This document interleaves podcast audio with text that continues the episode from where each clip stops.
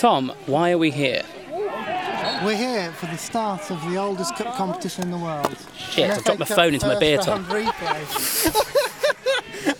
We'll keep yeah, that we're here to watch Paddy drop his phone. Into my pint. Uh, no, it's the first round of the FA Cup, a replay between Atherton Collieries FC and FC United of Manchester. Eamon, what are the topics?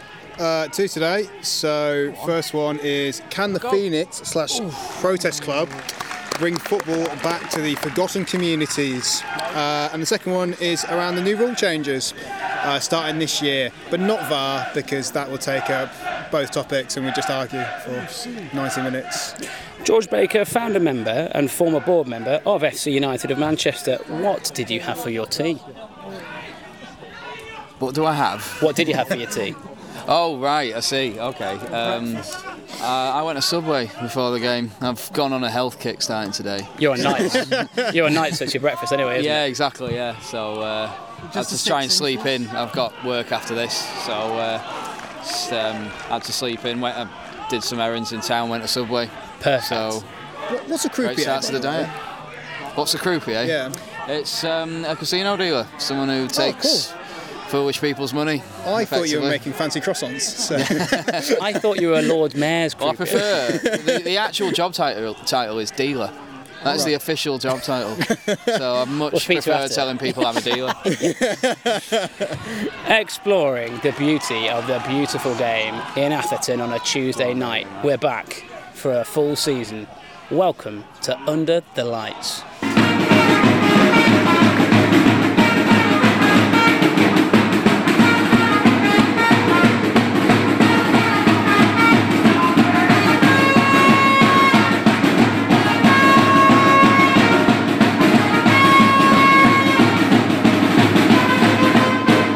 Tequila. 2019 2020, we're going to make this podcast the eighth or ninth most popular football based podcast in the country, done by amateurs on a Tuesday night. and that's our dream. So, um, George, we're very, uh, we're very grateful to have you on, and the reason really is probably been because of the absolute crisis which has grabbed me by the gut of my stomach, um, happening not too far away from here tonight at Bury, um, and um, the destruction to that community. Um, So we're at the sexiest of all protest and Phoenix clubs, um, and you were start you started that. Were one of the people who started that process, and so we wondered, what did Bury do next, and and how easy is it going to be for them to create something that you have created uh, here? Well, who knows really? I mean, um, there's been so many examples of clubs like Bury um, who've effectively collapsed and had to reform. I mean, what's what we've got to remember is uh, Bury haven't been liquidated as of yet. They've just been chucked out of the league, which effectively is a death knell for them. But they, sti- they still are an existing entity in one way or another. So it's just a case of what seeing what happens from here. It doesn't look very good for them. But um, if you look at the examples of you know Phoenix clubs such as Halifax Town, uh, Chester City, uh, Darlington, uh, all like and a couple of others, uh, Newport County being a more historic one as well. Um, a lot of them have had to um, go out of business, reform under a slightly different name in uh, in many cases, and a lot of them have come out stronger for it. But it all depends on you know it, it- can hang in the balance when you start up a new club. And it doesn't, and you know, it, there's also the option of whether or not that club's going to be fan owned, whether that club or whether the fans of that club that have gone out of business are going to rely on a, brand new benefactor, and that appears to be the problem Bury have had, in the sense that they've just gone from like like a lot of other clubs, they've gone from one uh, takeover to another from somebody who you know n- didn't necessarily care that much about football and just wanted to try and line their own pockets. So they've got to, um, if there's enough Bury fans who want to um, who want to reform the club either as a supporter-owned entity, then they should go for it. And you know there are clubs in the in the area of of Bury who could help them out if they're not able to play at Gigg Lane anymore, which is looking like more and more likely. You were at Gigg Lane, weren't you, at the start? We were, yeah. We spent nine years there, and um, arguably, you know, um, our money. Uh, there's, there's no arguably about it. Our money hugely helped uh, Bury FC because we were we were there for nine years. They were charging circa five grand a game to us Really? to play there. Yeah.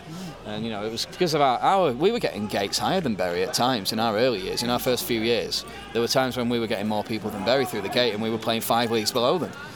So you know we had the they knew that we were making a bit of money, so they charged us um, accordingly. But you know, and they also kept the bar takings, which we hammered. You know, as you can imagine. Group of uh, Man United fans having a great time down in non-league, um, something brand new to us. So you know we helped keep them afloat. They must have they, they'll have made a seven-figure sum over those nine years from us alone. What, what's your, what was your initial thoughts then when you heard that they'd been expelled from the league? Did you did you feel a, a sympathy or, or did well, you of course, yeah. I mean, of course I did because um, regardless of you know, there's not regardless of you know, there's some ill feeling from some F- FC fans, from you know Bury take you know, some people think that Bury took advantage of us. Uh, their pitch wasn't very up to standard. You know, we were getting games called off um, in the Northwest Counties League at Gigg Lane, and other teams like five or ten miles away, playing at grounds um, smaller than this one in Atherton, were having their games taking place, and that's how badly the pitch was being looked after. So, so what's going on at FC now then? Where are we? How, how many years ahead are we now from your from your creation? Where are we? Um, we we're 20 years up yet. We uh, well, we, we're, this is our. Um, come on, I'm at the stage where we, yeah, it's our 14th season. This. Okay, 14, Um, We were formed in 2005, you know, uh, as, an, as a response to the Glazer takeover of Manchester United. That wasn't exactly the only reason, though. It was all sorts of reasons, such as. Uh, um, you know, overpricing, you know, overpriced tickets, uh, overzealous stewarding, uh, constant police presence at away games. Uh, the the way the club, Manchester United themselves, just didn't seem to care about the loyal fans. They only just wanted fans to, who were on day trips, who spend money in the megastore kind of thing. So there was no real connection to Manchester United anymore. Football on the pitch. You know, you couldn't complain about it, but it came at, a, at the cost of pricing a lot of fans out of Old Trafford and for a lot of us the experience of the match day experience was spoilt beyond recognition. And uh, we wanted to get back to what it what it used to be like in many ways. The Glazer takeover was the catalyst in the sense that you know we uh, uh, we realised that there was no hope that the fans would ever have any say in the control of the club. And there was when shareholders united were campaigning to uh, get at least a stake in the club to try and stop the Glazers uh, purchasing it because they were a PLC uh, Manchester United. So um, there was always the chance we could have some sort of say, but that was erased with the Glazer takeover. So, so FC United and Manchester now, uh, the the the punk football team of, Mm-hmm. of non-league football. Um, you're, you're, beyond now a, a protest movement. You're a, an established football club, so Yeah. I assume you stand for the same sort of principles which led to that, that initial breakaway in the first place, but Mm-hmm. but without maybe the same sort of anger at the Glazers. You've moved moved on from that. Very much, very much so. I mean, obviously, there's still um, an animosity there to the Glazers and what, what they've done to United, which is becoming more and more obvious in most more recent months. Um, but uh, it's become more about setting up um, a community run, a, a, a football club that exists for its local community. Um, a club owned by its fans, a club that uh, provides affordable football, a club that provides um, does a lot of work uh, with uh, young people in the local area, and opens the grounds doors during the week for all sorts of different events, uh, uh, community events such as like sporting memories, which is what we have. Uh, we had a program fair um, only last week, and just little things like that. Comedy nights are quite regular, soul nights, those kind of things get put on. So it's it's become more, you know, what started out as Go on. Pardon me. we had a slight attack there. Um, what started out as a protest movement's evolved very much into something that we re- we dearly love and care for and want to work for uh, for everybody. Is there a relationship with people, um, FC United supporters and Manchester United still, or is that is that not so apparent? There's no physical relationship in the sense that you know United don't comment on other clubs, and whenever they're asked to comment on things that happen at FC, they just say they're not they, they don't comment on other clubs. Do you still care? Do you still? I, oh, the vast majority of us do. We all United's in our blood. You know, we all grew up as Man United fans, and we wouldn't have formed a club in the image of what we want Man United to be if we no longer cared about Man United. You know, we would have all split up and gone watching local non-league clubs. Um, but we wanted to stay together as a movement. We wanted to stay together as United fans and build something, yeah, in the image of what we want our our first love to be. So you know, when United are on TV or whatever, I still want them to win. And did you ever go? Did you ever go and watch? Yeah, of course, yeah. I mean, I used to go as often as I could. And bloody hell. Keepers done well. Tiny keepers yeah, done well. Good header from the keeper, which is not what you say often. Um, yeah, so I, I, I used to go quite frequently, uh, as often as I could. Uh, I never had a season ticket because one, I couldn't afford one. I was a young lad. I was only 19 when FC formed, and two, you you never you were never guaranteed a ticket, and that was another reason I got disillusioned with it. You know, you would apply for tickets exactly five weeks before they went out, and uh, you would it was a random ballot, and you in the post a few days later you'd either get a rejection letter or two tickets to a game four or five weeks in advance, and I was just like, this isn't what I, you know. I would occasionally go and watch my local non-league club, and I'd just be paying on the gate and having a good time there. And I was like, well, that's what football should be. Who was that? Who was in local non-league? Well, I was I grew up near Halifax in West Yorkshire. Um, I am from Manchester, and family moved away when I was young. You have to do. You have to justify why you support Man United. Well, you do normally, but if you've got a because of the nineties, I think your accent probably just about qualifies you. Plus, plus, if you set up a um, protest club, I think that's probably enough, isn't it? Really? Yeah. Well, I mean, um, it's just when you when you're a kid as a United fan in the nineties, everyone just assumes you're a glory hunter, and that, that used to annoy me. So I was always, I'm I'm a man. I was born there. To anyone who will listen. Yeah, yeah, yeah. But uh, yeah, it's. Um, I used to go watch Halifax now and again, and um, I found myself enjoying that more than going to Old Trafford with my dad at yeah. times. Not yeah, not all the time, obviously, because the greatest football in the world was on display, and obviously um, it, it, was enjoyable to a certain degree. But I found myself wanting more of an authentic football experience from my match days, and as soon as the idea of FC United was floated around um, around the time of the possible Glazer takeover, which was a it was a long process the Glazers taking over. You know, they were first linked to the club a good 18 months before they actually bought United. So there was always talk of that. So there's plenty of time to prepare protests and aftermath. Uh, you know, the aftermath of things. So um, you know, but majority of FC fans are always were and still are United fans. They just don't re- they just don't recognise the current regime. Or there's plenty of United fans who see us as like a second team, you know, who mm-hmm. who couldn't leave like we like we did, but uh, support the aims and come along occasionally. Did you ever get any hostility from from United fans? Oh yes, there's plenty of that.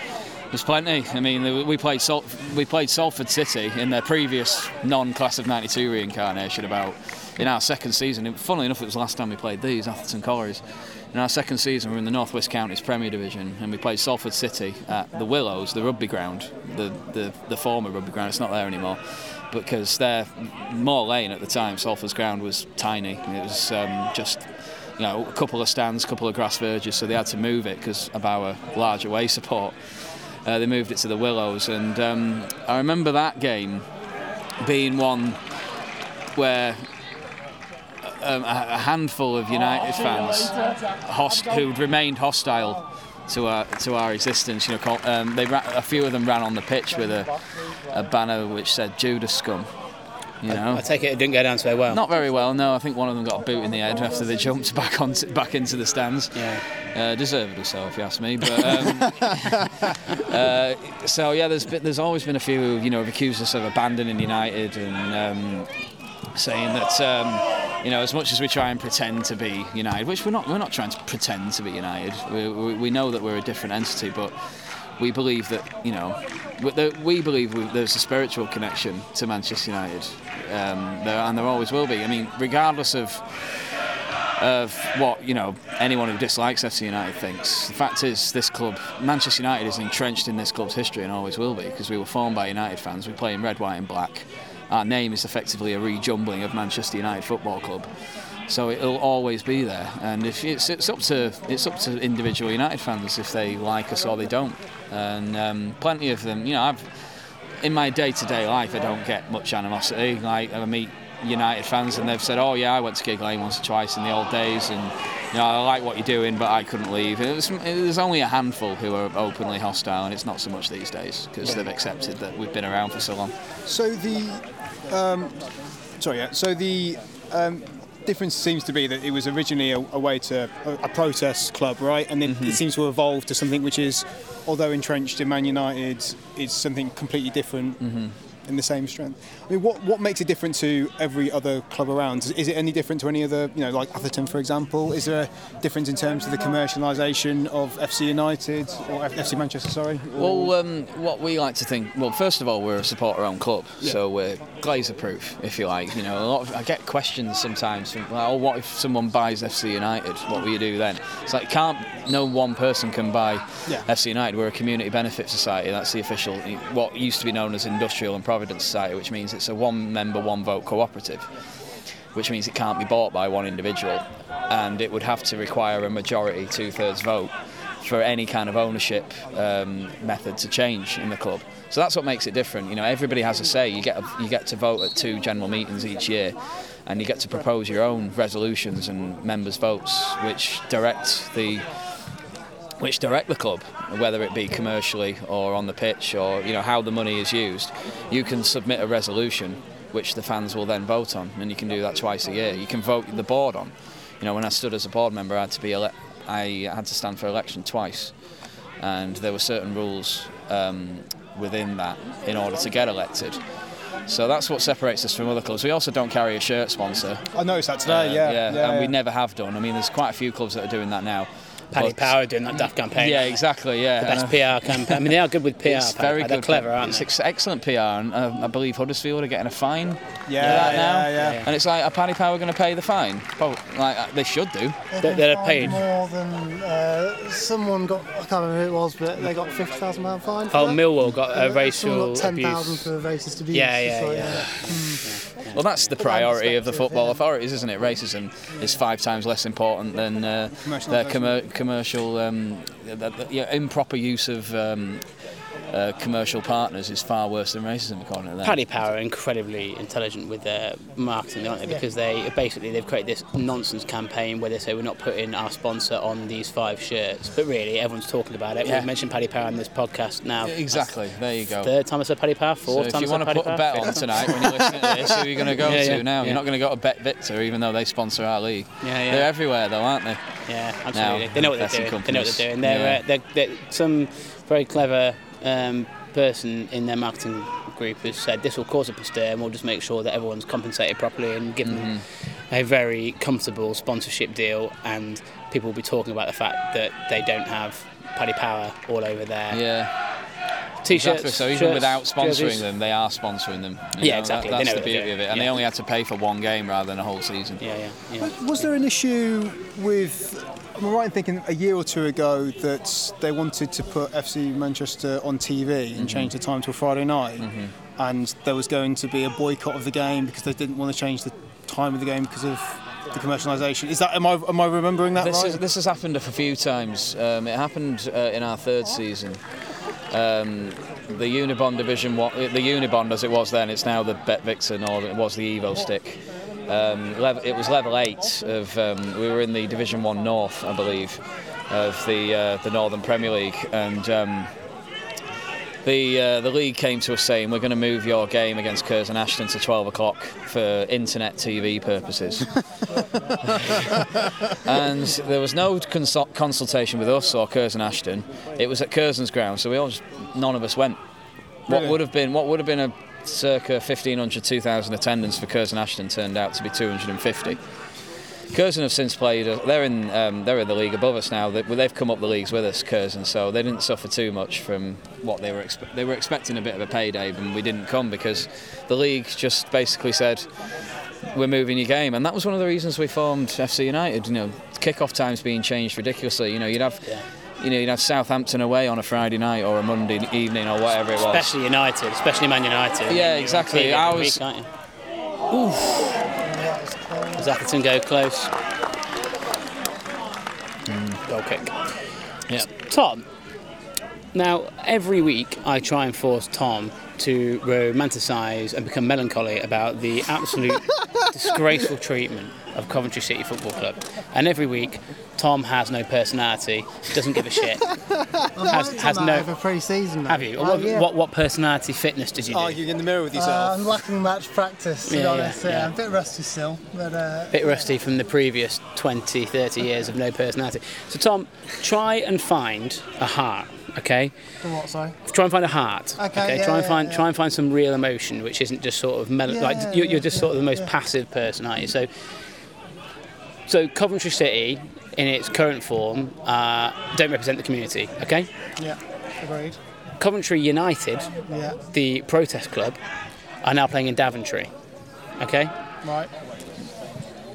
Could you not see yourself, if done properly, getting right behind a movement which represented Massively. Coventry in the city? No, so I feel a little bit almost obnoxious by saying, "Oh, this is such a great idea." You know, almost you don't want to glamorise it because I guess it could, uh, as we were saying, go it could go wrong in the early days. That's pivotal. So, whilst not wanting to glamorise it and think, "Yeah, it's a fantastic idea, let's do it," actually, you've seen what's happened with Bury. Bolton were a very near miss.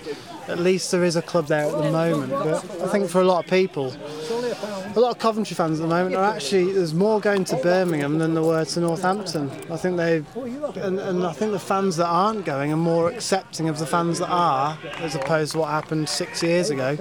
Because they sort of appreciate, they just want to go and watch the club they support. Do you think that's What's your point? What's your point? You spoke a lot. With no, I'll go for it. Yeah. what's your point there, Tom? Cheers. You spoke a lot. I, d- I couldn't follow it at all. Oh, no, I, I, my point is, you've. I'm alright, Tar pal. I don't want to go on the raffle. my point I've is, doled, I've doled myself up for you. 201 if it comes 201. We're, look, we're looking for My, my 201. point is, Eamon, I think you've got to be careful what you wish for. And glamorising these Phoenix clubs, it sounds great. Anti, anti Manchester United, anti big corporations, anti you know sponsorship. I think you do have to be careful though. You've got to have the things in place to make a success of it. If it worked, I would be 100% behind So it. what you're saying is that essentially you think Cov fans are getting behind Coventry and Birmingham because they're worried at Yeah, the recent. Do, do Coventry have that fan base, that history, that support that, that these guys uh, FC? They almost definitely don't have the same No, support as Manchester no, United No, no, exactly. That's the thing. in Coventry. To Bury, to Bury. I mean, there's, there's been a lot of stuff with Bury, the MPs. A lot of people are getting involved in it. When it comes down to it, how you know do they have that support and the, the willingness that these supporters have to form these Phoenix clubs? We've, we've talked about Chester City. Well, we've mentioned Chester City on the, on the way up here. They've almost gone bust again. The Phoenix gone bust club, twice, you know. they? Yeah, So they you do- really my, my, my point is you've got do to be. well. I think you've got to be careful what you wish for, really. So okay, so would you like to see Coventry in its current state, without a ground, playing in Birmingham? At the what is it? The second time in six years that they played out of the city, or would you like to see a um, a real um, coordinated effort to create a movement like FC yeah. United I'd, Manchester? I'd love that. Yeah, I'd love Right? that. I mean, that, that's they've tried that. They, that, that is in the, that's still there. That's, Yeah. that's Coventry United are playing in Daventry this year. It just doesn't, it's not Coventry worth it. United playing different colours to Coventry City, Yeah. aren't they? They're Yeah. playing like red instead of sky blue. Yeah, it's not a.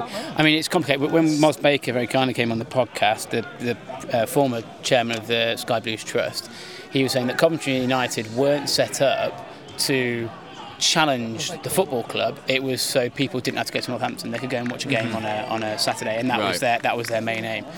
But obviously, it gets it- the longer Sisu and the council work to destroy a, a football club of Coventry standing, and I take the piss because I'm from the area and I don't support the club. So for years, I, I had a real dislike for them. But it's mm-hmm. absolutely disgraceful what's happened to Coventry. you do City. put rivalries aside when Yeah. this sort of thing. Like you Yeah. asked me earlier if I have any sympathy for Bury. Of course I do. You know, like regardless of you know some FC fans' feeling of you know how our ground share with them went. If it hadn't been for Bury FC.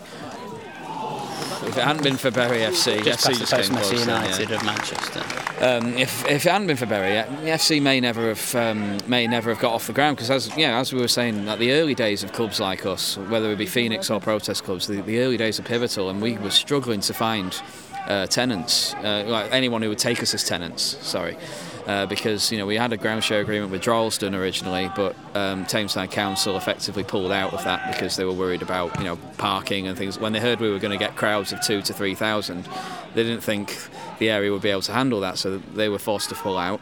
And at the last minute, we managed to get a ground share with um, uh, with Bury FC and the steering committee of FC United um, deserve a lot of praise for that. Uh, particularly uh, a gentleman by the name of Russell Delaney, who sadly passed a year later and didn't really get to see less than a year later, and uh, didn't really get to see, you know, the full potential of what FC United became. Uh, but yeah, the steering committee did a great job um, working all hours in the first few months of, um, of FC's formation, and we managed to get that arrangement with Gigg Lane. So it is it's incredibly sad to see, you know, considering you know the history that Bury have, and you know being the first FA Cup winners to be thrown out of the football league and stuff. It's up until last year the highest uh, uh, winning FA Cup score.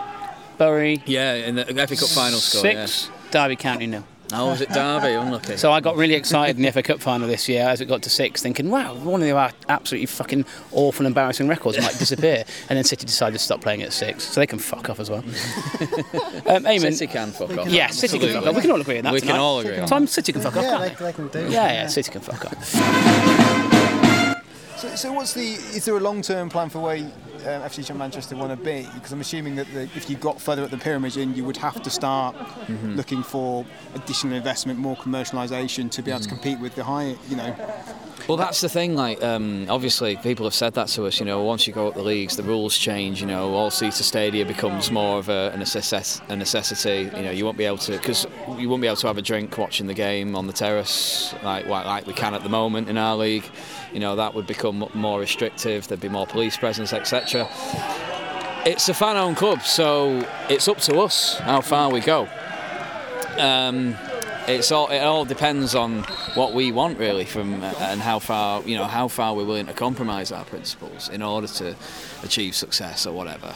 And all those things will be voted on at, at, at meetings and uh, certain board candidates will stand based on you know a, a desire to do this instead of that and that instead of this. So it's it's up to us effectively.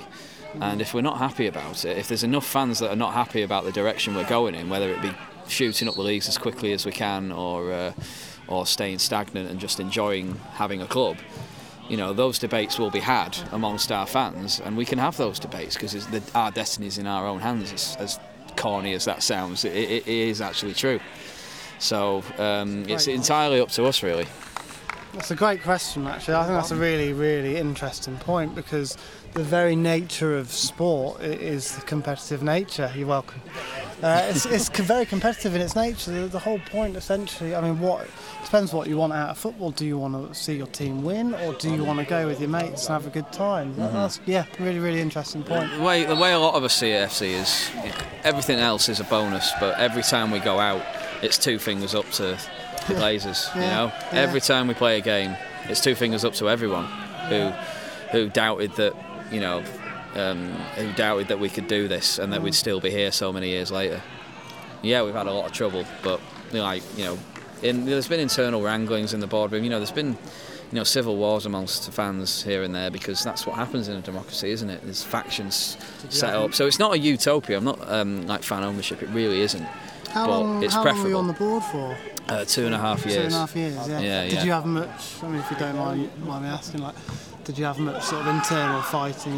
Well, the how, whole how was that experience? Was it a failed coup? The whole it was a successful coup. If, if, it, if it, was a coup, it, uh, then it was successful. But did you enjoy um, the experience? I did, I, I, I, did and I didn't. It was a lot of hard work and it's a lot of voluntary. It's it's a lot. It's all voluntary. Sounds like a full time job. It, it was a full time job on yeah. top of the full time job you already need to have. Yeah. Being a dealer. Uh, being a dealer. Yeah. In the city centre of Manchester. Um, Busy man. uh, but yeah, I mean, the whole reason I ended up on standing for the board was because there was such an internal wrangle. There was, um, it, you know, the the general manager who'd been running the club since um, the start. Um, uh, a lot of fans, including myself, became very unhappy with the way things were being run uh, by the uh, the board that sat uh, that that sat above him, and who, who, who the board were essentially supposed to be holding him to account. And for a lot of us, it felt like the other way around. It felt like it was um, a one-man show to a degree, and um, the criticism that resulted, um, they could um, the board and the general manager they couldn't handle it. They just uh, dismissed it as abuse and bullying, uh, which just en- enraged us all further. And um, eventually, um, it came. It, we realised, you know, the cost of actually getting into our own ground could end up resulting in the death knell of the club, and they were keeping this information from us. And as a result, a lot of board members had to resign. Uh, there was even a, a, a protest on the pitch by FC United fans against the board that the fans elect. And it, funnily enough, it was against Solihull Moors on the last day of the season when they won the league, when they won the National League North. Oh, we should explain. uh, Eamon Stoll from the under 18s. All we have okay. training on a AstroTurf pitch in Kenilworth, and uh, from children, Eamon stole a Solihull Moors top.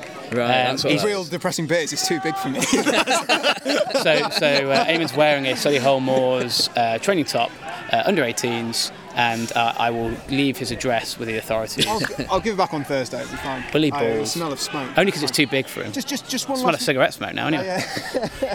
Um, just, just one last question as well. Uh, You mentioned earlier about the, the community outreach that the, Mm-hmm. the club does.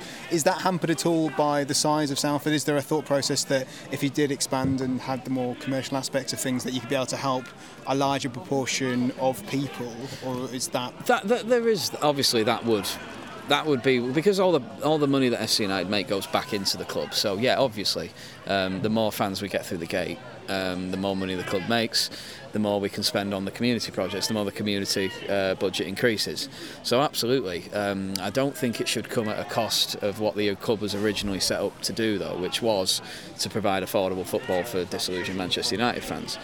Uh, that's what that's the prime reason we exist, and to create a you know to create a club that is um, supporting its local community is a top priority. And the so? The first priority is the football club. the football then- club and then- existing, and then everything else that comes with it. Yeah. Yeah. yeah. Um, I, I, I'm aware we're getting close to uh, half time and we can't um, record uh, music for broadcasting reasons, even if you, uh, yeah, we, we get in trouble if Beyonce comes on. So uh, she's a big fan. So, um, so uh, I just wanted um, to end before we talk about the game itself this half. Uh, it remains nil nil. Um, about what your advice to Bury fans now who are looking to organise would be. What would you tell them to do next? My advice would be to get um, to get together and for um, depending on what happens with um, even even without um, regardless of what happens to the uh, existing Bury FC, get together and form some get together and uh, like figure out how to form either a new club that starts at the bottom and work your way up because you'll have the most amazing journey uh, in the process. Even if you have to start the Northwest Counties League, you know, there's always there's always the possibility you could speak to a club like Ramsbottom United or Radcliffe FC, you know, clubs in down at this level who are local to Bury.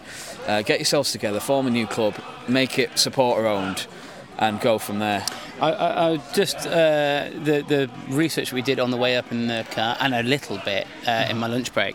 And I, I, read an article from. Uh, uh, in the Independent, which was Chris Stewart, who uh, was the uh, founder member of the board at AFC Wimbledon, who are the other sexy Mm-hmm. Good friend of uh, FC, Yeah, yeah, Chris Stewart. Yeah, yeah, yeah, yeah. I'm not surprised by Mm-hmm. uh, by that at all. Um, and he was saying that he thinks at this point it's really important for them to try and keep Gigg Lane. But you started nine years, ironically, at Bury Mm-hmm. uh, without a ground. Would you say that's crucial at the moment, or do you think they need to actually die first, don't they, before they set? As a up? club, if, if Bury FC, the, the current club, want to remain existing, then it, it, they want they should fight tooth and nail to keep Gigg Lane because it's the only asset they have. Um, but it, it, who knows? Like it, it may be out of their hands. It may still be in the hands of Dale, um, who owns, who continues to own the club. we we bleep out the worst swear words. Yeah. but can we just say He's Steve a- Dale is a Stephen Dale's name. Yeah, yeah, it's just any publicity. Steve Dale is definitely. A, massive. we'll bleep that out. Uh, that cost me more because of the work it takes our producer Jordan to do. Steve, no, don't just say say Steve Dale. It's not a child. Unbelievable. Um, well, I'm aware that we have now a minute and a half before Beyonce comes on. So um, the game, Eamon. Um, it's it's been a slightly nondescript really. I think the Hill might have played a bit of a, a factor in it. I mean, both both teams seem to be um, very competitive. It seems to be not much football played. I like the look at your left back. Who's your left back? Let me double check. we got so many new players this season, and um, I know James Joyce, who has been playing at left back, is number 11 today. Uh, Adam Dodd, yes, is our left back um, at the moment, and he's, he's been he's, he's not he's he, he, he's good at pushing forward. So is the um, the our right back as well at the moment. Um, Aaron Morris, uh, he's looking like uh, they're both looking like decent attacking uh, wing backs. Our defence has been a, it's not been the strongest this season, and we were really hoping um, for a change to last season in that respect. But they are still gelling. They are they are a brand new squad. There's only four or five players from last season that have that the manager has uh, kept on. So they're all still getting to know each other. And we lost our last fir- uh, we lost our first three games, but all by one goal, and we've not lost since. So, uh, so things are looking up. I mean, your defence is, is, is struggling with the physicality. Isn't it? Offside. He's off. Yeah, He's offside. Just before half time. They're struggling with the physicality of the long ball, aren't they? I mean, the hill probably doesn't help, but I think there's a few times the ball's bounced over their heads or they've lost that first ball, which I mean, it's defending one on one, isn't it? Really. Tom, your take on the first 45 minutes of punk football you've experienced thus far? Very rock and roll. No, You would think that Aim- then. Ames- I think Ames summed it up. Uh, Atherton Collieries look quite. They're quite happy just trying to hit it long and, and trying to get on the counter attack, hoping for a mistake. But I think they're playing to the slope. Right, we're late for the second half because of the uh, desperate need to get a pint in. Obviously, within the drink drive limit, we've got to go back to Coventry. Um, facilities here are very good, I have to say. Very, uh, I'd recommend a trip out to Atherton Collieries in a heartbeat. Apart from the fact that uh, the pitch is horizontal. Vertical, shit. I, th- I think there's three of me you could stack on top of each other. It's like a normal height person, and that would be like the difference between the. it's, the pitch to the it's a other. substan- I would get out of breath walking up this hill. But that, I mean, that really isn't much to uh, write home about. Eamon, our, our second topic, we'll crack straight on. Well, it's a new season. It's a new season, so let's talk about the new law changes. As I said earlier, not VAR because uh, we've got like a two hour, two hours car journey home, and I still want to be able to speak to you afterwards. And just every time we're every near each other, we argue about VAR, and I can't deal with it. So George, this is just- very quickly, VAR, no. VAR in, in, in one word. My word is manure. What's yours? Not my problem with no spaces in between. Creative use of the one-word system. I like it. It's, it's not something that thankfully I won't have to worry about following a Northern Premier League team for quite some time. But I, in in one word, unnecessary. Yeah. we won't talk about it. It's not the topic end. That's such a, that's such a bullshit way of getting away with it. You get someone to agree with you and go, "Oh no, we're not going to talk about it today. I'm right, but not today." I fancy my chances that a man Oh, who set fuck up a man. protest movement, uh, who, Modern football. yeah, yeah, against modern football.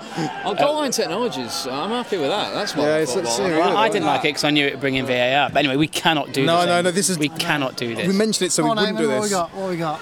Right, so I'm, going to, I'm just going to go through them. So some of them we'll talk about more than others, and if not, if we run out of them really quickly and we just agree and it's a bit boring, we'll talk about VAR and my head will talk, explode. talk about what? Sorry. Um, the new law changes. New law changes. New, law changes. New law changes. So the first one, which we witnessed quite a lot in the Women's World Cup. I don't know if you guys watched much of the Women's World Cup. I watched loads of it, to be honest. Yeah, yeah, yeah. I really enjoyed it. Yeah. Um, yeah. So about uh, the first one is penalties. Um, obviously, the keeper now can't can has to keep one foot on the line. Thoughts? Tom? Uh, I actually don't think that's much of a new rule change. It's I not a new- It's it's- being enforced more. Yeah, it wasn't a new law Um, change, but it was being enforced. And yes, it's yes. hard uh, after seeing the Women's World Cup, particularly where keepers were booked um, for the. I mean, that's just excessively. I mean, that is not a necessary punishment for coming off the line. So, so inter- interestingly enough, um, IFAB, you know, who make these rules, has basically said this needs to be enforced by VAR in the Premier League, and the Premier League have said no, we're not doing it. Yeah, I, I It- totally it, like, and they've got letters saying, you know, you need to do it, and they've said no, we are not doing it. I, I actually agree. The, the principle of the, uh, the, I think the rule is like the keeper can't touch the bloody posts or make the, you know, the post Yeah. or bar move, um, and he's got to have a foot either on the line uh, or, or above it if his if his foot's off it. So I don't actually have much of a problem with that. I think you see some penalties.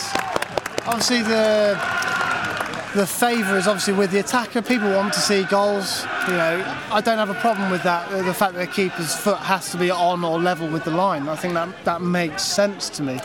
You know, I don't. I, I don't know what you guys think, but I've got no issue with that, and I've got no issue with it being enforced more so, um, so we sound like you're happy with that, Tom. Are you, happy, are you happy with the, the Declan Rice incident where you now can't encroach and if you touch again, the ball, then it gets again, retaken? Technically, I don't think that's a new rule. So yeah, I think it's being enforced, right? Like yeah, it just hasn't been enforced. Just being yeah. enforced, you know. And I don't really have a problem with that. I don't think you need. I don't think you need. I, I don't, I don't talk about VAR. I don't think you need VAR to do that. That's what the linesman's there for. He does it for the offside calls and that. So I don't have a problem if a player is encroaching like like uh, Declan Rice was for West Ham at the start of the season.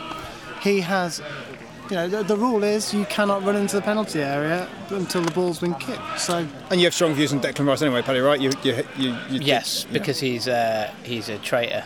Cool. Uh, and uh, anyone who. I mean, do you, uh, does anyone agree with me on that? Yeah. yeah, yeah I was going to make some deep political points on, but you know what? It's probably best not because I have to edit it out most of the time anyway. So. Uh, okay, next one is I think the one I'm most. Hold on, George hasn't answered. Oh, so go on, George. Go, George. George, have you got an opinion about the keepers on opinion. the line? A strong opinion either way about. Yeah, keepers. well, as someone who's played in goal all his life, um, I think it's ridiculous how it's being enforced because it's just not something. It. It's just not something that you think about. Um, like obviously, if you've if if you're running towards if you're running towards a player as they take it, then obviously it's an infringement. But the, the strict enforcement of it and using VAR and booking the keeper if they get it wrong, it's, it's, it is excessive, and it's not something that if a penalty is struck well enough, it doesn't matter how far the keeper's off his line to be honest. And it's really, it's the, the punishment far outweighs the crime, like with the new rule anyway. So I, am not in favour of it so, at all. So, so, is your is your viewpoint that a penalty is already a pretty big advantage, and giving the striker a more advantage to that, so by hampering the goalkeeper is a bit it's more. It's hampering the goalkeeper further, and it affects the psychology of the keeper in the sense that they feel they're more con- they're concentrating more on not breaking the rule than saving the penalty, which I think is detrimental to, and it gives the penalty taker already yeah an already increased a further increased advantage. You know, so I, I don't agree with it at all. Certainly not with booking them uh, if they get it wrong, uh, because it's not you don't it's not necessarily deliberate. It's it's just you focus you're focusing on saving the penalty. I feel like there's a fine line, and there was an example. I can't remember the game from from the Women's World Cup. I think it was France. Woman missed the penalty, it missed the target, and the keeper came off her line. It was like millimeters, but they made. I don't feel like that made a difference, but I, I do feel like you have to sort of enforce it, and and it is it is black and white with, with whether a keeper is on a line or not. Same as if the ball has gone over the line or not. It is. I agree. Like, like yeah, there should be a rule against the keeper coming too far off their line. But to use VAR to be booking them, I, do, I disagree completely. It's, it's not being enforced no, no. by the FA. Ah, shit. Fucking dickhead. It all comes back to VAR. Okay, next one. Next one. So next one is there's no longer drop balls does anyone have a strong opinion on that? So yeah, I miss, I, I, I, miss the idea. I know it hasn't really happened because football's changed, but I miss the idea of Vinnie Jones going against. I'm going to try blend. Let's let's mix up decades. So Norman Hunter vs Vinnie Jones in a drop ball. The fact that can't happen anymore, not least because neither of them are playing football anymore. Okay, yeah. Who would you who would you have in your ideal drop ball now? I mean, there's no way puts again, Tom. We're, we're, we're, this, this, this is going back to the nineties, isn't it? Yeah. We're, getting we're getting closer. But who's play, who plays now? Who you oh, like to see in a drop? Uh, Lee Cattermole. Yeah, and. Um, Lee Cattermole. Lee Cattermole versus Lee Cattermole. Lee, no Lee, Lee Cattermole versus Kante. It'll be a tiny fight, but it'll be you know quite aggressive. Do you think? No, Cattermole no, comes I, out on top of that. I don't know. I think Kante will just get the ball and run around him before he's realised. Yeah. And he just then give away. Uh, Cattermole standing there with his pants down. confused. Uh, I don't know if you can do an awful lot with that because the game's just moved on, hasn't it? The fact that you don't have a contested drop ball now is because no one puts a tackle in ever, apart from at this level, which is it's. Uh, still still happens. Still, still plenty, of, yeah, still and plenty of crunching tackles at this level. And actually, you do notice a difference from the Championship to Premier League as well. I mean, and often it's because everyone's um, positional sense and shape is so good that people aren't having to uh, really uh, crunch anymore. So you know, there's this. It is a compliment to um, top flight football that you don't see so many career-ending tackles, but equally there is something really rewarding about watching them live. There's, there's, uh, watching a big slide tackle is aesthetically fantastic to watch, isn't it? Yes. Just, Yes. At the top level, people are technically too good Yeah, for that to happen. they don't need to do it. At this level, it's a bit more frantic, right? So you see tackles flying in left, right, and centre, and every ball is contested. Whereas when you get to a higher level up, if you try to contest the ball and you lose it, Well in, then, well you're in. then you're out of position. There's one. There's one. There's one. And he's playing on. He's playing advantage. That is. That's exactly what we're talking about. God, I love football. at It's this going to be a, a stray elbow in it somewhere. It's, it's, gonna it's just it's heating up nicely, partly because it's nil nil in a in a cup first round game, and uh, everyone's got work. Well, you've got work at 11 o'clock. We've got to go back to Coventry. They know that. They can sense that. They're doing their best. How, Tom, do you have a strong opinion on the drop ball? Do you have anything you can seriously add? to that? No, it makes sense. It speeds. It just speeds the game up. Um, I've got, you know, I don't think that's. I think that's the least of anyone's concerns. To be honest. George, are you bothered by the drop ball rule at all? Not at all. It's quite a Grand, one, isn't grand, it? that was a Yeah. lively debate about something no one of us cared about. Although we talked about five minutes for it, uh, that was that was fantastic. So uh, the next one, I think this is uh, the rule on handballs has changed. Essentially, I'll go through it and then we can have a chat. So the first one, the deliberate handball rule, is still the same. But now, if the ball goes in off an attacker as you score a goal, that's penalised. If it creates an opportunity for one of your players, that's penalised. If you make your arm unnaturally bigger, that's penalised. And if the player's hand or arm is above their shoulder, it's not handball if you haven't made it bigger. If the ball is knocked onto you, so you, you know it gets knocked onto your head, then it hits your hand, or if you're falling over. So I think the best example of this was recently against the Man City Tottenham game, the two-all draw, and Laporte it brushes his arm, goes to the back post. Um, Jesus scores the goal to make it 3-2 and gets disallowed because it's brushed his arm Can we go George, Tom, Aim, and me? In the podcast or Yeah, yeah. later. In, in the, no. Afterwards for our reward in the uh, fiesta. No, can can we go George for his opinion, Tom for his opinion, you for your opinion, and then me for Yes. whatever opinion I choose at the end of this. George, that handball rule.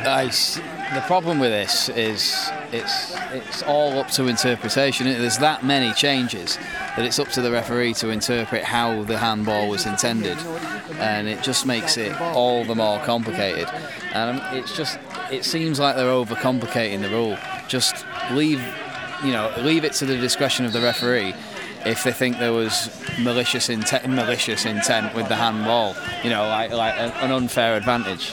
That's the only thing I think that that's the only thing there should be. I don't understand why they've made it so detailed and complicated. Carnival FC, United and Manchester. It's it's yet another, and particularly in the season when they bring in VAR, because it's just more and more. It's more and more reasons to delay the game, to pause the game, to potentially overrule a goal that everybody's already celebrated. It's just, I, I, I, that's yet another unnecessary rule that's uh, tied in with uh, the introduction of VAR, I think. And I'd, I'd rather it went back to the way it was.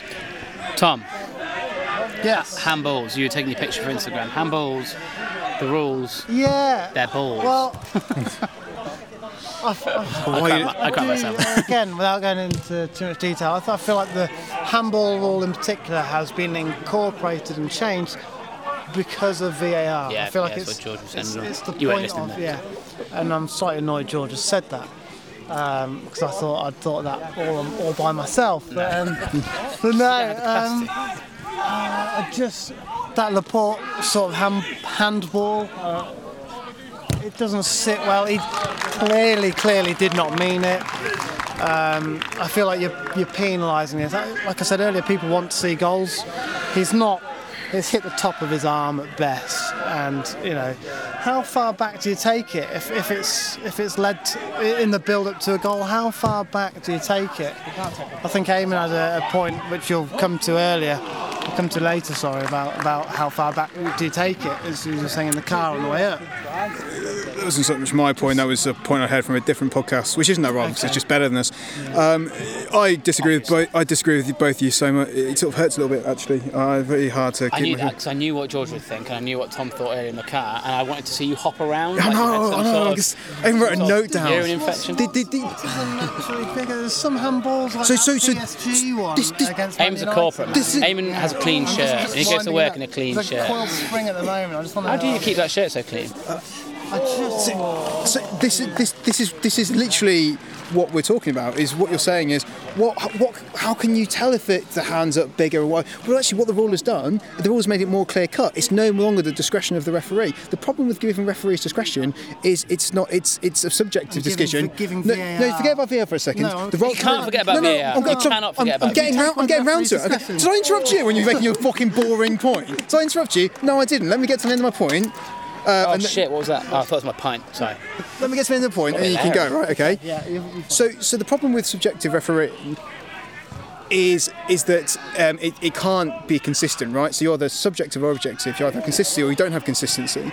If you don't, if you're saying that the handball rule is down to the subjectivity of the referee, you end up having two different decisions, possibly made in the same game, made at uh, different days. Now, what they've done with the handball rule is they've made it more objective. Now, you might disagree with the punitive measures of the handball. You might just say, you know what, just play on why do you care that much if the balls hit your arm like the port? I don't disagree with that argument, but the reason that they can do this now, the reason they can make it more objective, is got a, a, a way of checking it again.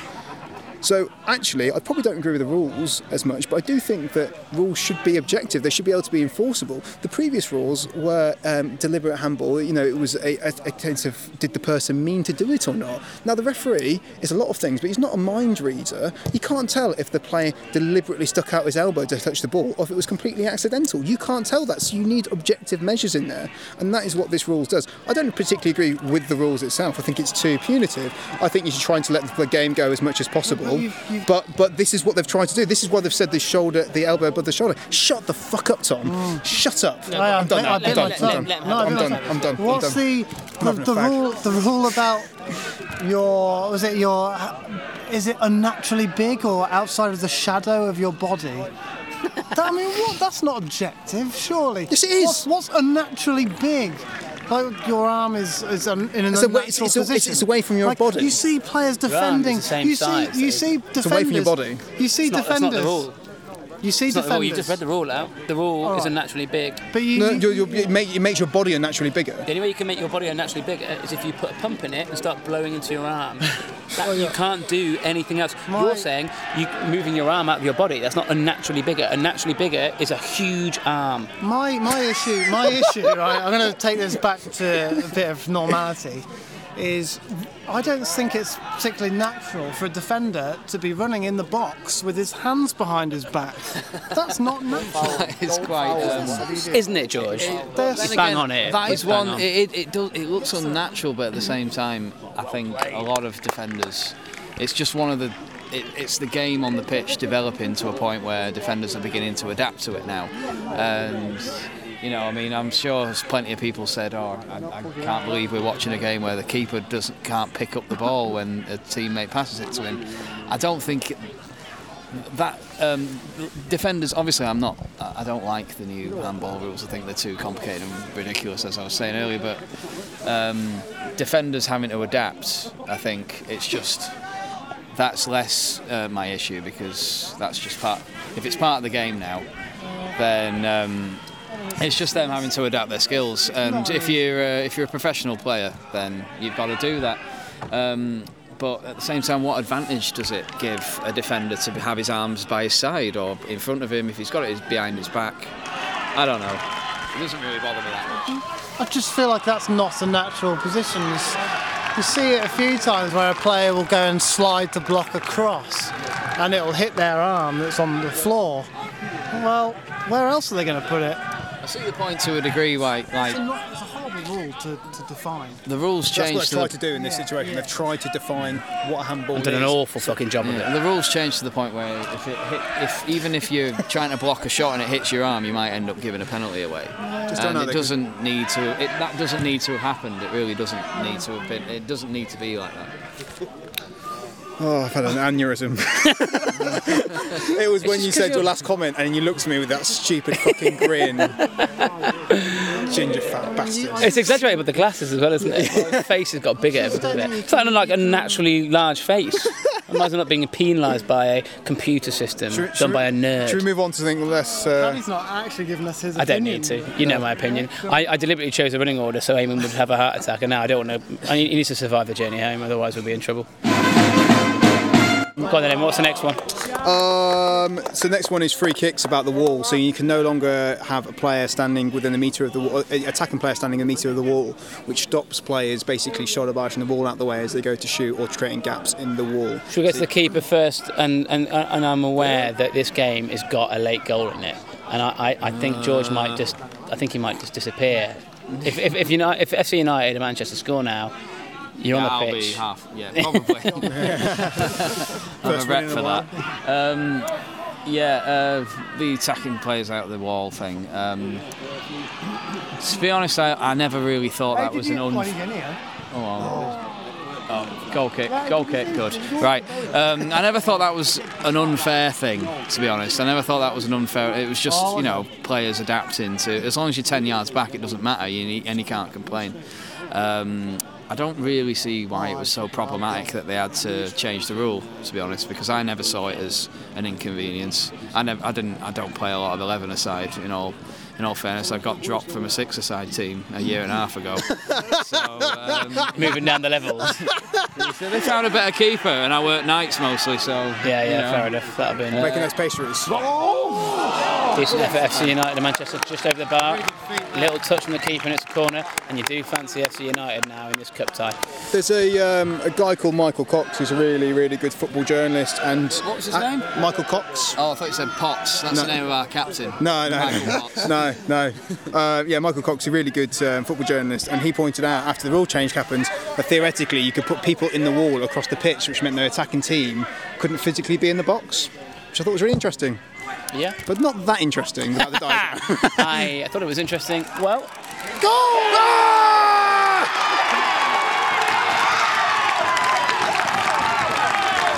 George is gone. We've lost George. Lost George. George, know how that went in. corner in from FC United of Manchester. Very deserved. Uh, very deserved goal. They deserve to be in the lead. We're not entirely sure what happened. Corner went into the back stick. It was, It was, it was, it was, it was three headers across. Ends up falling to your. It's your right, who's your right back? Dodge. George. Who's your right back? Adam Dodd. He's Adam not, Dodd. I, I um, mixed him up with somebody else. He's not actually played that often at right back. But um, It's a foot- great. I don't care how. I mean, if you if you were here for the this is a replay on Saturday. Um, all I would say three of the four goals. It was two-two draw. Three of the four goals were pretty sloppy. You know, it was um, close range and like they were all scored within the six-yard box. And uh, probably one was a keeper mistake. Another was uh, our defender really should have cleared it off the line, but just fell over himself. That's what happens at this level. So Subs are being that's made how by goals get Atherton. scored in close games like this at this level. It's just you don't know really. You're just happy it went in. This is the magic of the FA Cup. Subs have been Oh, made by no, Atherton. They are no. putting. I've used it. I've Right. gone, George. I've gone. Interview terminated. That's a terrible cliche. The magic of the cup. I hate it. But okay. This is the sexy magic of the first round preliminary of the I'm FA glad I Cup. didn't say that in the opening line then. I that would have gone down pretty badly. You know what? I actually love that cliche because the FA Cup is magic and there's nothing you can do about it, George. Yeah, true. Yeah. Subs. The next one, subs. Really boring one. Uh, subs now have to go off the closest part of the pitch. I actually have an opinion on this. I know. I, I, do you want to go to you first then? Because I, I think I know what you can say. I going to say. I don't know about that. What? So if when you get substituted now, you you have to leave the closest part of the pitch. So like, Oh. if you're next to the away end uh, and you get subbed off, you have to go off literally next to the away end and walk right around the pitch to the tunnel. Right. So is that to avoid time wasting? Exactly, Right. yeah, yeah. Sub, the, the guy that they were going to sub off, they'd send him on to like the far wing, and then sub him off just to, to drag him. But then isn't the best part of um, coming on as a sub high fiving the player that's come off and running on to the pitch like you're really enthusiastic? That's all gone now. You then. say that, but that, that's the reason that uh, Teddy Sheringham and Andy Cole hate each other, isn't it? Oh yes, that, that's Is true. it? Yeah, What's yeah. that? Yeah, in the in the Cole's debut for England, he came on for Teddy Sheringham and yeah, he came on for uh, Teddy Sheringham and Teddy Sheringham refused to shake his hand and he never forgave him. right, isn't it? Yeah, yeah, it's yeah, never that forgave him. That's why they've spoken. So we'll have to break briefly. Uh, FC United have gone through on goal. That's a very angry slip. Atherton fans next to me. So I don't two want to cheer too much. very angry Atherton fans next to George, and we're being very careful. fucking see that. The fucking yeah. VAR will sort that out, yeah. It also ruined the game, and everyone had a miserable time. Joe, I've got a good anecdote about um, uh, Sheringham, if you like. Uh, the casino I work in, Oh, this is quite. Like, George, George, in advance, can we keep this in?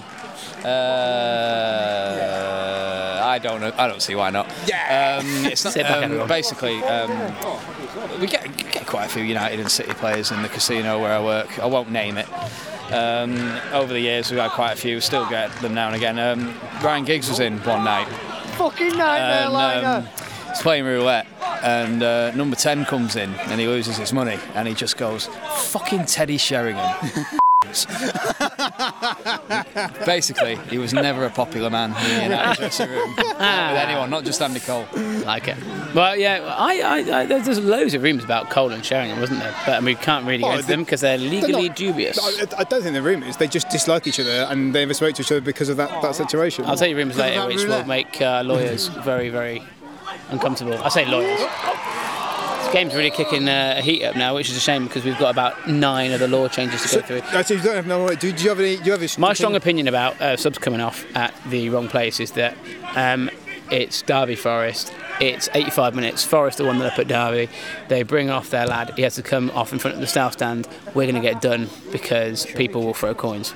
And ultimately, people prattling around wasting 30 seconds is not the end of the world if the referee just stops his watch. It's a very uh, okay. It stops momentum. It, ru- ruins momentum of the uh, ruins the momentum of the game, and the attacking side or the tide on top at the time may have a small disadvantage. You use parts of the rules to your advantage, and that will always be the case. This is one of those rules which it thinks it's solving a problem, but it isn't. Stop your watch, let the player walk off. Everyone give them shit. Be- Bearing in mind that most of the tunnels in grounds now are in the centre of the pitch by the big posh seats. You have to walk all the way around a perimeter track around the ground with loads and loads of people giving you. Lo- I mean, look, I'm all for giving players stick, but I honestly think it's a matter of time before someone gets hit by a coin and we change the rule again. Grant. Um, okay, there's some other law changes which are so unbelievably tedious that they're even more tedious than ones we were talking about. Like, for example, now you can wear different colour undershorts than you, on different colour tape than than your actual kits, which previously you couldn't do. So let's not go into those. George, you really. Oh, uh, it's, it's disgusting. I don't. It's exactly why FC United were formed. Tom applauds the joke and the sub, or one of both. Yeah. So, so the, the other one I wanted to talk about is it's for um, for sin bins, and this is for under tier seven clubs. What tier are FC United's in? FC Manchester in? Is it FC United and Manchester.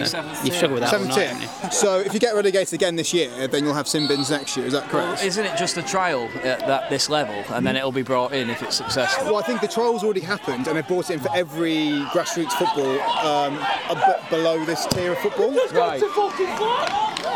Calm down. Atherton left back is giving shite to the linesman. So they've, they've done they've done uh, a trial of it, and they found that it reduced um, dissent with referees quite substantially. Clearly not about a good example just there. Yeah, it seems, doesn't seem to be working great at the moment. So I don't know if anyone's got strong thoughts on the the sin bin rule at all. I need to see it in action, I think, before I could have an opinion on it. And it's, you know, if it's to reduce dissent, and obviously it's it's it's used in other sports, so it's definitely worth a trial. But I think I'd need to see it in action before I could uh, decide whether or not I've got an opinion on it. To be honest, so uh, yeah, I, I don't. I'm not against it being trialled. Uh, it, to be hon- uh, it depends how long the sin bin is. How long is So it? it's, it's 10 minutes. So, you, so 10 what happens if you if you be dissentful to the referee, they give you a yellow card, but it's not a real yellow card. It's a sin bin yellow card. You have to go on for ten, go off for 10 minutes. You can come back on after 10 minutes. The referee will call you back on. After that 10 minutes, if you be dissentful again, you get a second yellow card, which is a red card, but it's not a real red card, which means that you go on for another 10 minutes and then you can't come back on the pitch, but you can be subbed off. Oh God! Again, they're making it they're making it unnecessarily complicated, just like the handball rules. To So send people off uh, for gobbling why off not to the just referee. make it? Oh, I I know because yeah, it's different to a yellow card in the sense that you're sin binned. Uh, that's gonna it's, it's gonna be a pain for a lot of people. I think. You're my type of guy, George. I like you a lot. Tom, have you got an opinion on this? Have you got to make it quick? 'cause we've got about a I minute think, left. I think sin bins are a good idea. Um, it, there- there's been some some trials that showed like a sort of 38% reduction in dissent across the leagues. Do you know that because you're reading off your phone? Uh, y- no, it's, it's properly rehearsed. It's, it's in your I've got to, memory. you know, I want to argue for. Let's give it a go. Let's see what happens because You know what, we've run out of heat of the moment. You were on about bloody throwing coins at Michael Dawson, right? Heat of the moment. Players will disagree with the referee, but the referee shouldn't have to put up with it. But equally, should a game of football be ruined by sending a man off because of it? I don't know. Let's give it a chance. Let's see what happens. I think. I think it might be worth a go, and it might be going on to something. To be honest. You know what? We got carried away. That was going to be a major discussion point, so we'll bring it up in the next episode, uh, which will be uh, in about three weeks' time. Uh, guest to be confirmed because uh, we're uh, ever evolving and uh, hot on the uh, any football. Uh, related topic, so we uh, change our guest, but we're really excited about this season. We've got some absolutely fantastic uh, guests already lined up, and George, we can't thank you enough. It's been an absolute pleasure tonight. no to have you problem. on Yeah, I've enjoyed it. and uh, and um, we uh, It's a nail biting finish right now. though, yes, it is. so, uh, FC United are one 0 up still. They're attacking though, mind, and still Atherton can't really get back in the game. They've had the keeper up for a corner. We're in stoppage time. One stoppage thing time. is, um, if um, the team we get in the next round is either Warrington Town or City of Liverpool FC. City Oh, of okay, Liverpool, also a similar kind of protest club. So, I've literally never um, heard before. no, no, no. No, well- not successful. Clearly. Get him out, get him out, get him out, get him out, get him out. Handball, handball, No, not handball, not handball. No, no, sorry, no. I forgot, forgot who I'm supporting. Support the drama. Hey. a FC in the corner, So, and you think well, that I mean, might I say be it. similar. Uh, City of Liverpool was set up as like a, an encompassing club for. They play in purple, which is what you get when you mix red and blue together, isn't it? So it's a kind of. It's an non-league club that exists for fans of, I think, fans of both uh, Liverpool and Everton, or anyone else in Liverpool. But Fair there's a chance if they've won tonight against Warrington, that's looking like who will be playing. So, Well, uh, we it'll be interesting. United of Manchester versus City of Liverpool, the first of derby. Yes. probably. Yeah, yeah, of course, of course. Well, uh, I, for one, wish punk football all the best because it's exactly my type of thing. And I hope you go from strength to strength. And obviously, you have done for the last 14 years, but I look forward to seeing what the next sort of 14 holds for you. Strength you. to weakness to hopefully strength again. That's Yeah, football. yeah. That's football. and that's the magic of the FA Cup, George. I'm sure we can all agree with that. Yeah, yeah. The Littlewoods FA Cup. Yeah. Um, you can find us. Oh, my phone's dead.